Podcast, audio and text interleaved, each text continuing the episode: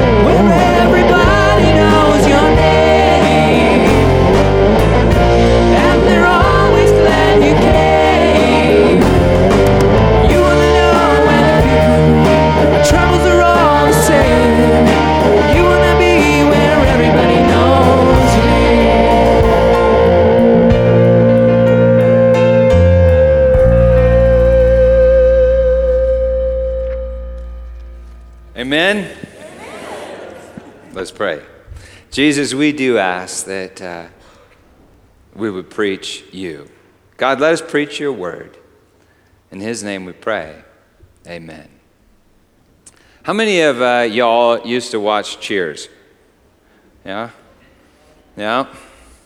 And how many of you used to fantasize about, you know, just leaving your business and running off to Cheers? You could just hang out with um, Norm and Cliff and Sam and, and Woody. Yeah? I, I used to. I did. I, I do. I, I still do. And I'm a pastor. I work at a church. My business is the church. Pastor Chuck Swindoll wrote the following The neighborhood bar is possibly the best counterfeit there is to the fellowship Christ wants to give his church. It's an imitation, dispensing liquor instead of grace, but it is a permissive, accepting, and inclusive fellowship. It is unshockable. It is democratic. You can tell people secrets, and they usually don't tell others or even want to. The bar flourishes not because most people are alcoholics, but because God has put into the human heart the desire to know and be known, to love and be loved. And so many seek a counterfeit at the price of a few beers. Well, you know, the best counterfeits, the very best counterfeits, are the things that are closest to the thing that they, in fact, counterfeit. But if you know that they're not the thing that they counterfeit, then they're really not counterfeits, they're signs. And as we discovered in the last few weeks, the Gospel of John refers to a miraculous wet bar produced by Jesus as a sign, the first of the Lord's signs. Uh, Scripture warns that wine is a mocker, and yet Jesus turns it into a sacrament, saying, Take and drink and do it in remembrance of me.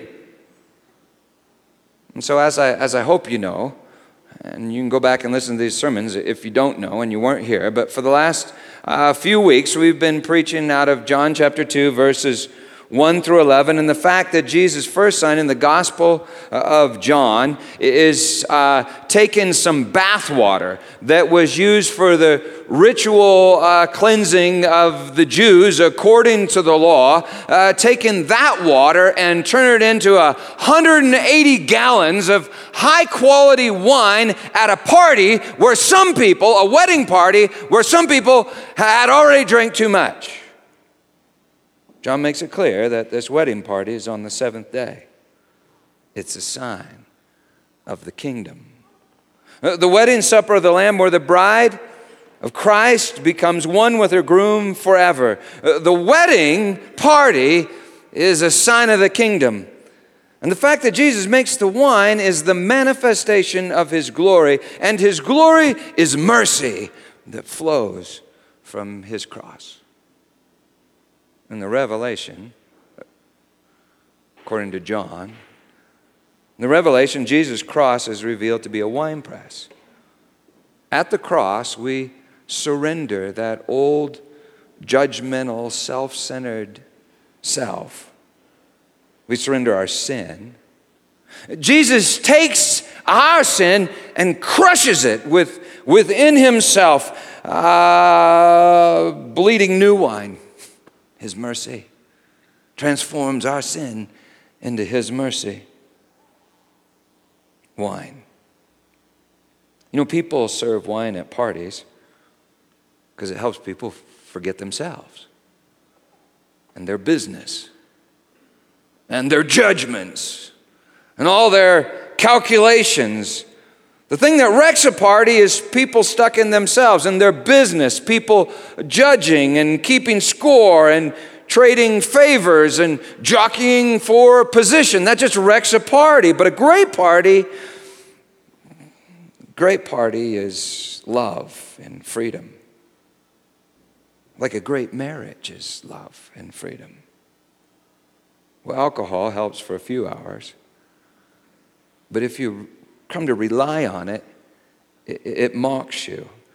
It points to freedom, but then it enslaves you to, to itself. It's the sign, not the substance. The substance is Christ, the blood of Christ.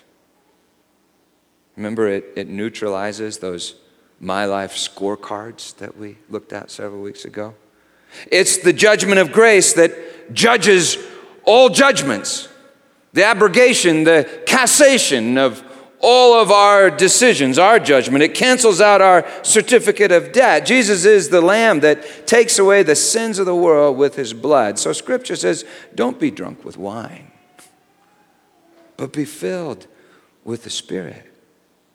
When the, when the Spirit fell on the disciples in Acts chapter 2, they forgot themselves and praised God in ecstasy. And remember what the bystanders said? They're drunk, must be drunk. And that's what they said to Jesus. He's a glutton and a drunkard, friend of tax collectors and sinners, sinners, like prostitutes, sinners. Well, Jesus was never drunk with wine. And yet his blood is 100% wine, new wine, grace, the life of the party. And so last week I said, you know, if we were really following Jesus, I mean, we might look a little less like legislators and politicians and a little more like Sam and Woody on, on Cheers. The kingdom of heaven is a party, and church is to anticipate that party. On the seventh day, Jesus goes to a wedding party and turns water into 180 gallons of high quality wine. If Jesus is so sweet at a secular party where some people have already drunk too much, imagine how sweet he's to be when he goes to church. John 2. He goes to a party, and now he goes to church. And I mean church. Baptist General Conference, Presbyterian General Assembly, the Vatican, I mean church, the ecclesia, the people called out in their very nicest building, the temple in Jerusalem. This is actually a, model of the temple. And uh, this picture I took when in Israel, uh, that whole platform is where uh, the temple used to be. You see, it was absolutely immense. At Passover, at Passover time, there was literally a river of blood that flowed off of that Temple Mount near where the Dome of the Rock Mosque is now, and down into that Kidron Valley, a river of lamb's blood flowing down the Kidron Valley and meeting the valley of Gehenna in the valley below. Well, well, well, Jesus goes to the party in John chapter 2 and makes wine. Then this. After this, the wine at the party, he went down to Capernaum with his mother and his brothers and his disciples, and they stayed there for a few days. The Passover of the Jews was at hand. And Jesus went up to Jerusalem. In the temple, he found those who were selling oxen and sheep and pigeons, and the money changers sitting there, and making a whip. He made a whip, making a whip of cords. He drove them all out of the temple with the sheep and the oxen, and he poured out the coins of the money changers and overturned their tables. And he told those who sold the pigeons, Take these things away. Do not make my father's house a house of trade. His disciples remembered that it was written, Zeal for your house will consume me. So the Jews said to him, What sign do you show us for doing these things? Jesus answered them, Destroy this temple, and in three days I will raise it up. The Jews then said, It has taken 46 years to build this temple, and will you raise it up in three days? But he was speaking about the temple of his body. When therefore he was raised from the dead, his disciples remembered that he had said this, and they believed. They believed the scripture and the word that Jesus had spoken. He goes to church. Wow. So, what's the moral of that story? Seems pretty clear to me. Don't invite Jesus to church. Because, I mean, he'll mess with your business. Don't invite Jesus to church lest you plan on getting your temple cleansed.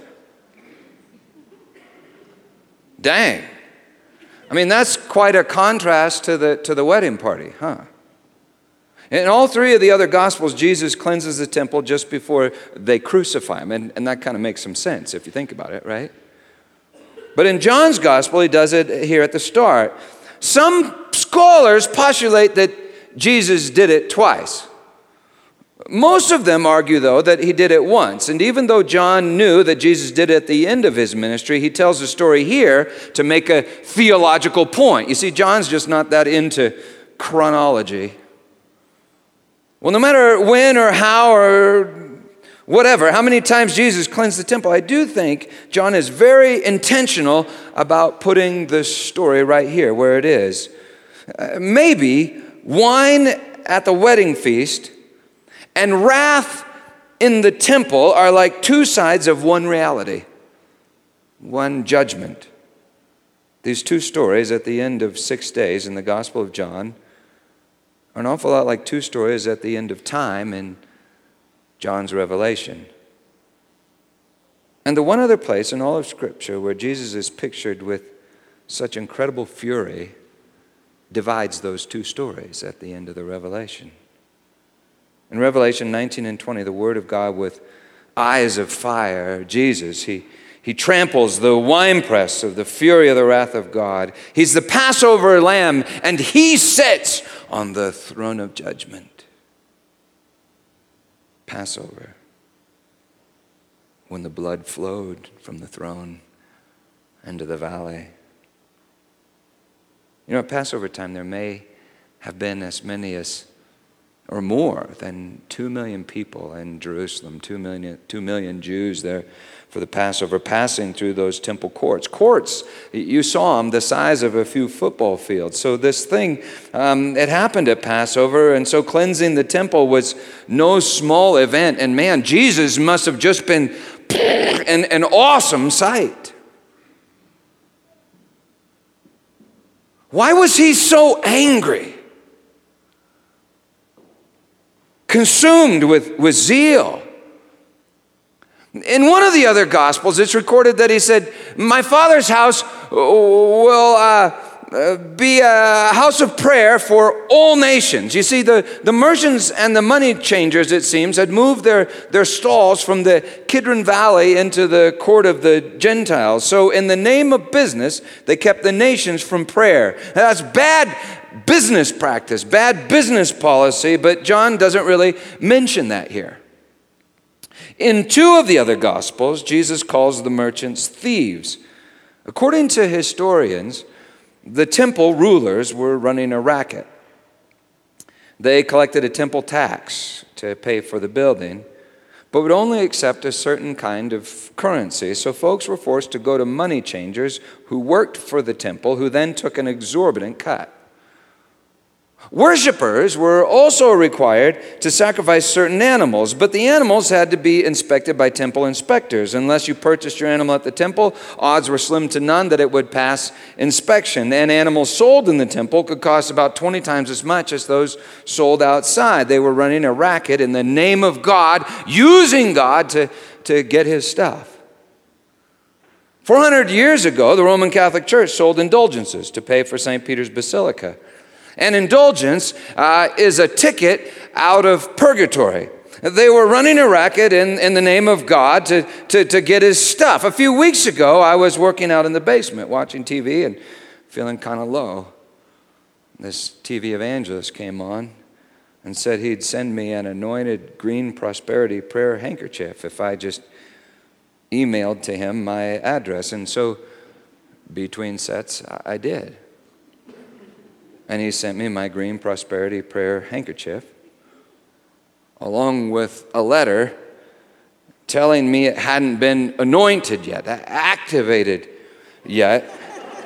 I just needed to touch it to my forehead, place it on my billfold overnight, write how much cash I, I needed on the front of it, and then send it back with an offering because the more I give to God, the more He'll give to me the letter said. Now, before you laugh, let me say in the book of Acts, there, there really are these amazing stories of like miracles coming from handkerchiefs that touch the Apostle Paul.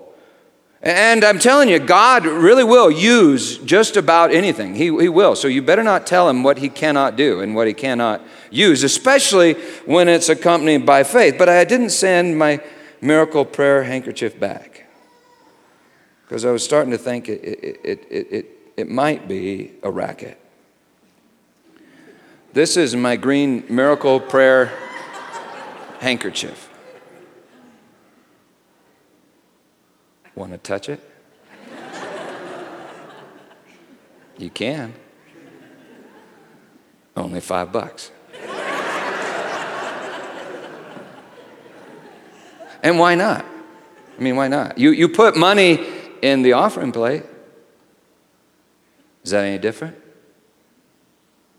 You put money in the offering plate, and if you're expecting to get something back for it, I mean, really, is that, is that any different? Famous missionary and martyr Jim Elliot used to say this He is no fool who gives up what he cannot keep in order to gain what he cannot lose. No fool, and, and that's true. He is no fool. He's a businessman. Good, wise, prudent businessman. But is that substantially different than the green miracle prosperity handkerchief? Maybe smarter, maybe shrewder, but is it really any different? Is that what makes a Christian? I mean, better business sense. Is that what got you saved? We preachers say stuff like this Who wants to go to heaven? Who wants to have their sins forgiven, their debts canceled out? Well, then just come forward. Say this prayer, sign up for this class, do this thing. Well, I'm telling you, if, if we preachers can get you into heaven, it's only good business sense to agree with whatever we ask of you. And if we need to raise money for our salaries or buildings, it's easy for us to tack that on to the deal like, you know, a dividend or a sales commission. Look, you get God, God gets you, and, and, and, and uh, I get a little commission. Like a stockbroker. or a pimp. I think most Americans think that the problem in the temple that day was bad business. But John just records Jesus saying, business. Just business.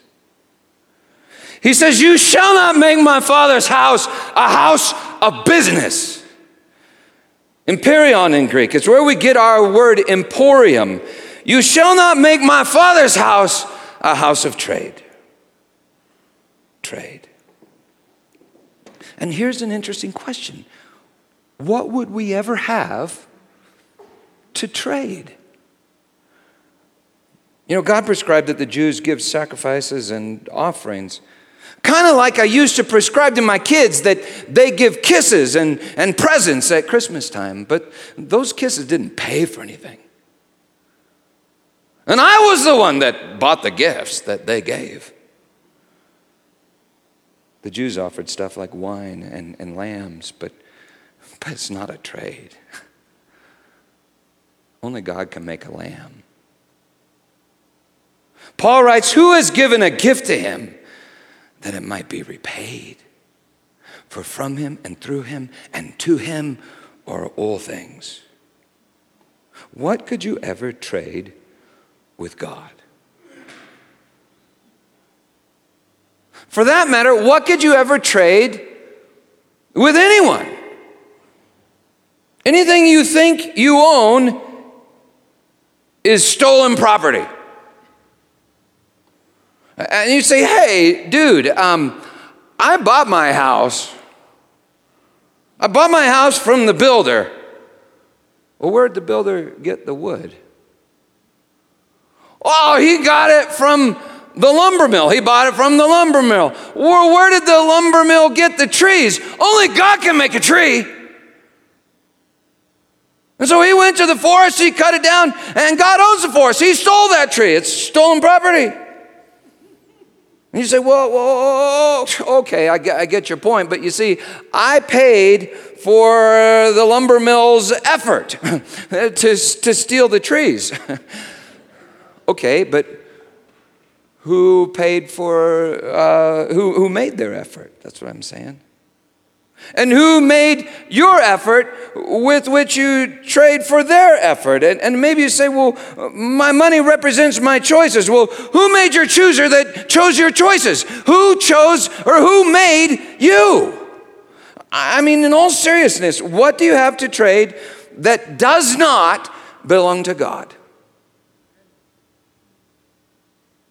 You see, everything, everything is grace. It's all gift. And that means our entire economy is nothing but fraudulent sales commissions on grace. God's grace. See, it's not just TV evangelists and preachers using God and making a profit on grace. It's anyone and everyone that thinks they own anything and thus could trade anything for anything. I have no credit, only debt. Only debt. See, maybe in a very deep and profound way, all of our business is bad business. For our business assumes that we made ourselves and own ourselves. And that's believing the lie from the mouth of the snake Eve, woman, take from the tree and make yourself in the image of God. That's your business. Maybe all business is bad business. Unless, of course, you're doing business for another, the owner of everything, in which case you are what the Bible calls a steward. Then you don't spend your money on your business, but God's money on God's business. Well, anyway, to think that we could trade anything to get anything for ourselves is fraudulent business. It's bad business. And to think we could trade anything to get anything from God is just stupid business, which is also bad business. But to think we could trade anything to get God Himself, oh, my friends, that's something far worse. See, it's not just bad business that gets Jesus so steamed. I mean, he hung out with bad businessmen all the time tax collectors, thieves. Never got so torqued over them. It's not just trade, but trade in his father's house.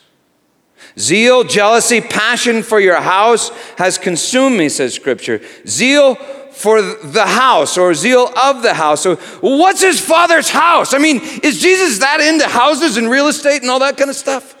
No. You see, that temple was more than just stone. It represented and actually was the heart of God in the midst of his people. It was the place where God communed with his bride. Christ reveals that the true temple, the true sanctuary, is his body, and his body is his people, and his people are his bride. So when Jesus makes the whip and yells at the men, saying, My father's house shall not be a house of trade, he's also saying, My bride shall not be a house of trade, and my body will not be a body of trade. You see, the temple is the sanctuary where bride and groom become one body, celebrate communion, the sacrament of their covenant. But as soon as one of them mentions business or trade, it's no longer a temple, it's a brothel. See why Jesus is jealous, passionate, consumed with zeal? He goes to the wedding party in Cana and he loves it. He makes wine. He goes to his own wedding party in Jerusalem and finds that his bride has become a whore. Humanity is a harlot. Ever since Eve bought the lie and started doing business. Listen to Ezekiel. He's prophesying to Israel, he's prophesying to the people of God. I passed by you, says the Lord, and saw you flailing about in your blood. As you lay in your blood, I said to you, Live and grow up like a plant of the field. You grew up and became tall and arrived at full womanhood. Your breasts were formed and your hair had grown, yet you were naked and bare. I passed by you again and looked on you. You were at the age for love. I spread the edge of my cloak over you and covered your nakedness. I pledged myself to you and entered into a covenant with you, says the Lord God, and you became mine.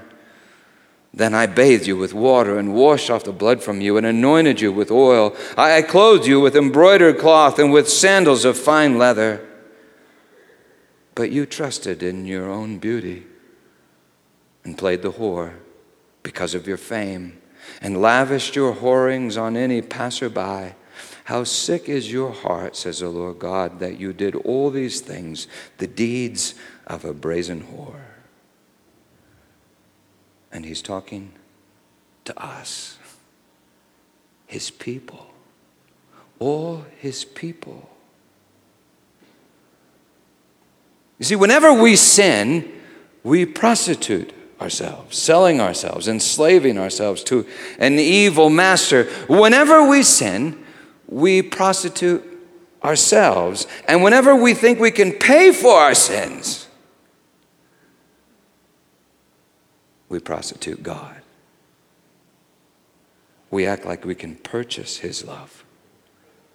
And His love is His very self. He is love.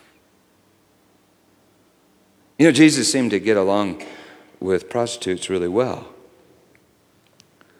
But scribes, Pharisees, pastors, and priests, they just set him off. You see, it's religious leaders like me that are in danger of the most vile prostitution the buying and selling of God. I spread the edge of my cloak over you, says God. I covered your nakedness. I pledged myself to you. And, and we say, and how much does that cost?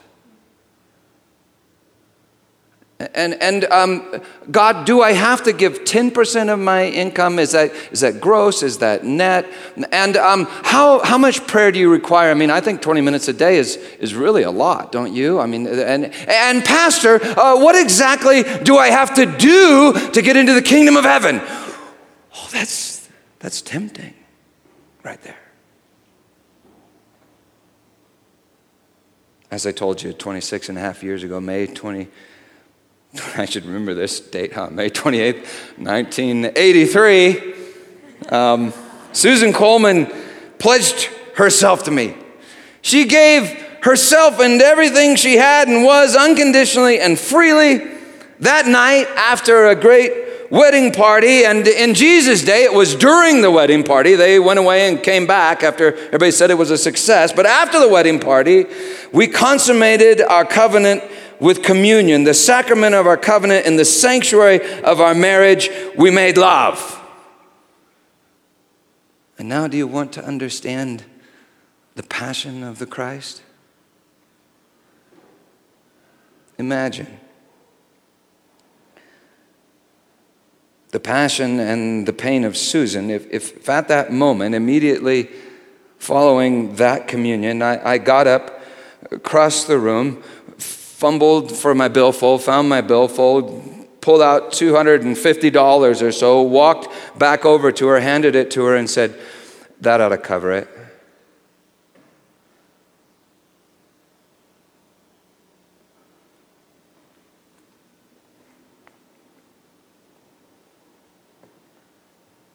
You understand? he gives himself to you. And you ask, How much do I owe? I ask, How much do I owe? You may say, hey, the Israelites were required to give sacrifices and, and offerings. Yeah, but, but not as payment. Here's a fascinating thought I've handed Susan far more than $250. In fact, for like 26 and a half years now, I just hand her every paycheck. I mean, and it's, it's way more than 250 bucks. And you know what? She's never been offended. She's never been upset with me uh, about that, but I never hand it to her in the bedroom as payment for body and soul. And, and if I did, you see, I would desecrate our covenant, and Susan would go from bride to harlot, temple to brothel, person to commodity, living lover to body broken and bloodshed. You do remember that it was the religious leaders that had Jesus crucified. They, they tried to trade him for power, for control it was to them he said, Destroy this house. He didn't say he destroyed, he said, Destroy this house. And they destroyed the stone temple with trade. And they destroyed the temple of Christ's body with their business. And they destroyed the bride, the people of God, by teaching her, teaching them that God could be bought. But Jesus said, Destroy this house, and in three days I will raise it up. Get the picture? Jesus goes to the wedding party in Cana and makes wine. It's a sign and it manifests his glory. Jesus goes to his own wedding party in Jerusalem. The Lord whom you seek suddenly comes to his temple. He comes to his bride, and she is a harlot, and yet he still makes wine. Not the sign, the substance. Not the manifestation of his glory his glory.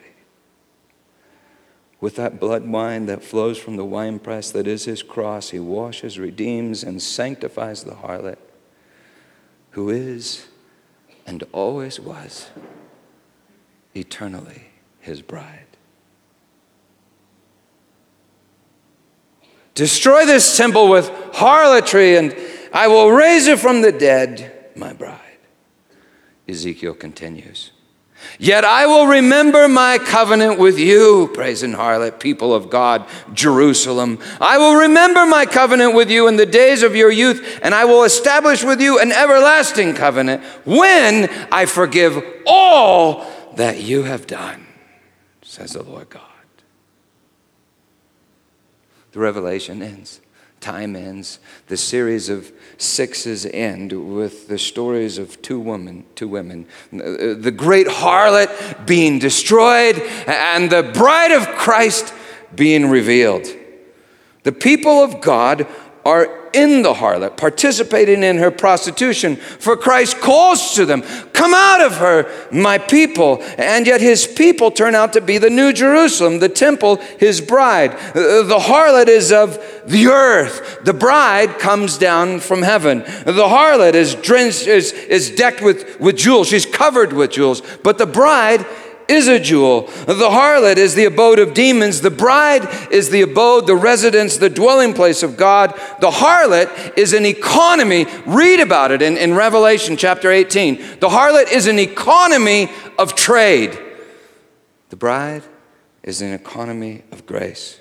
The harlot is Old Jerusalem, old Rome, the empires of this world, Emporion, and the bride is the new Jerusalem, the new creation. So, how is that temple, that old harlot, transformed into the bride? Well, in chapters 19 and 20, between those two pictures, the word rides out with eyes of fire and a sword issuing uh, from his mouth. He tramples the winepress of the fury of the wrath of God. Zeal for his house, his bride consumes him. On the cross, the wrath of God consumes God on behalf of his bride, and there he turns our sins into his mercy. The word rides out, and the Passover lamb is judge on the throne from which a river of blood flows.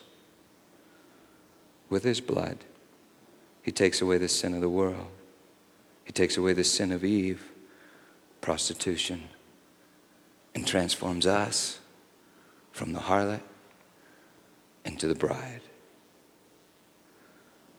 See, apart from his blood, we're all prostitutes. we are. We just don't admit it. And that's too bad. Because God has this like amazing, astounding love for prostitutes. Jesus almost seems to like them best. I think maybe they understand him the most.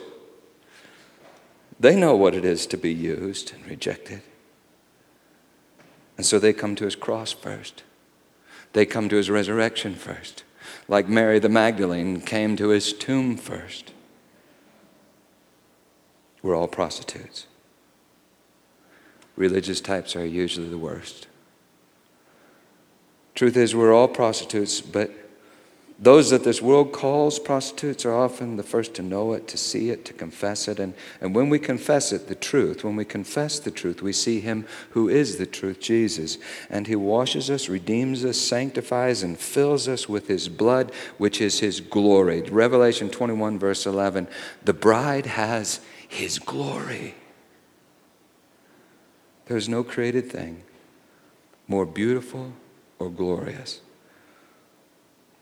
than the harlot who's been washed in the blood of the Lamb, his bride. I have a friend who, many years ago, many, many years ago, actually, I have several friends now that have been in this kind of situation. Great people. I have this one friend who, many, many, many years ago, was sold to a man who then began selling her to other men. Sometimes he made her feel wanted, and she thought maybe it was love. On many occasions since then, Jesus has appeared to her and shown her, You're, you're not a harlot, you're my bride, my stunning bride. One day, several years ago, praying for her, we encountered a, a, demon, and the demon was attached to that evil covenant, the sale to that man, and the demon had taken that man's name. And now I know the idea is weird for some of you, so I hope you won't let it bug you or throw you off, but the demon manifested in her body and wouldn't leave. And so I took authority in the name of Jesus and demanded it to tell me, what right do you have to be there? What right do you have to be here? And it responded, I bought her. And, and I said, How much? And it told me. And then all at once, I, I, had a thought. I took the cup of communion wine that was sitting on the table in front of us. I held it up before her face. The demon was absolutely terrorized. And I said, What's worth more? The money? And I said the amount. What's worth more, the, the money or the blood of the only begotten Son of God who was crucified on her behalf from the foundation of the world? What's worth more? And in this agonizing voice, the demon just screeched, The blood! And then I watched Jesus Christ cleanse his temple. As my friend took the cup and drank the wine of the kingdom, the fiery and eternal judgment of the living God. You know, he's the owner of absolutely everything. And yet he paid everything for her. He's the owner of all, and yet he paid everything for you. Perhaps, perhaps it's just so that you would see there's nothing left to buy. And so surrender your heart, drink his grace, and love him in freedom as you wish. Once you see God, who is love, once we see God, who is love, we'll no longer try to buy God, who is love. We'll no longer live like a harlot, but love like his bride. No business sense whatsoever. you just give all because he always gives all. You'll drink till drunk by love. So, would you close your eyes? Close your eyes and just let me talk to you for a minute. Let Jesus talk to you. Because you see, in this world, you are absolutely surrounded by lies. You get what you pay for. that lie turns into hell. You get what you pay for. There's no free lunch. You don't get something for nothing. That's all a lie. You get everything for nothing. And every lunch, dinner, breakfast is free. It's all grace. And here's the greatest lie God is not grace. So you must make yourself in His image and earn His favor. That's the lie. So right now, don't, don't move a muscle. Don't promise a thing. And don't you dare make a deal. I mean, don't intend anything, don't in- conclude anything, D- don't say anything, but listen to what God is saying. I, I, I believe it's this, I really believe it's this. You cannot make me love you anymore. You cannot earn one drop or one drop more of my grace. I love you right now, as you are, where you are, with all I am and all I have. This is what I want. I want you to believe my love.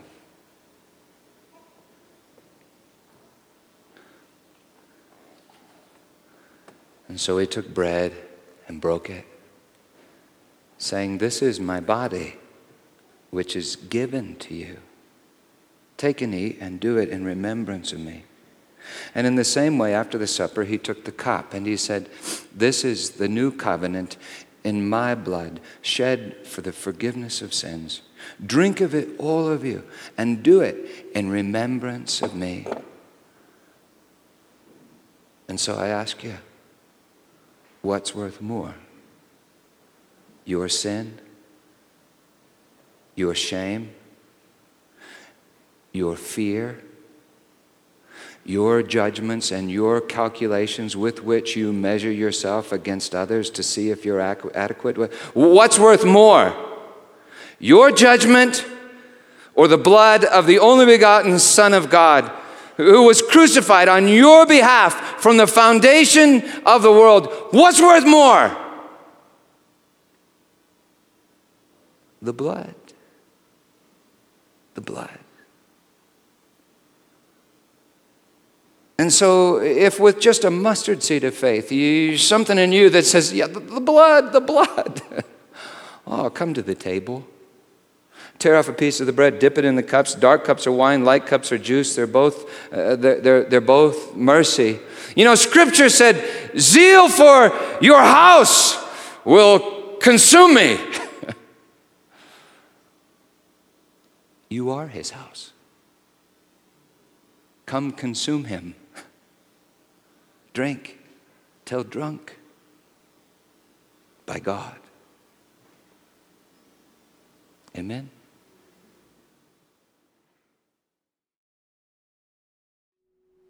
By way of benediction, I just want to read a quote that I've been thinking about for weeks. This is kind of benedicting the last couple months of sermons, okay? It's from an Episcopal priest named Robert Capon. Um, actually, Sharon quoted him too when she was preaching.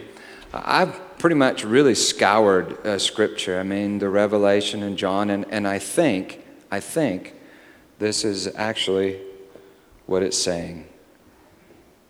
He writes, bookkeeping is the only punishable offense in the kingdom of heaven. For in that happy state, the books are ignored forever, and there is only the book of life, and in that book nothing stands against you. There are no debit entries that can keep you out of the clutches of the love that will not let you go. Nobody is kicked out who wasn't already in. The only bruised backsides belong to those who insist on butting themselves into outer darkness. For if the world could have been saved by bookkeeping, it would have been saved by Moses, not Jesus. Heaven is Miller time. Heaven is the party and the streaming sunlight of the world's final afternoon. Heaven is when all the rednecks and all the wood butchers and all the plumbers who never showed up, all the losers who never got anything right, and all the winners who just gave up on winning simply waltz, waltz up to the bar of judgment with full pay envelopes and get down to this serious drinking that makes the new creation go round. It is a bash that has happened, that insists upon happening, and that is happening now. And by the sweetness of its cassation, it drowns out all the party poopers in the world. Heaven, in short, is fun. And if you don't like that, Buster, you can just go to, well, you'll have to use your imagination. You'll need it. This is the only bar in town. And so may you drink until drunk by love. That is, believe the gospel and live the gospel. Amen.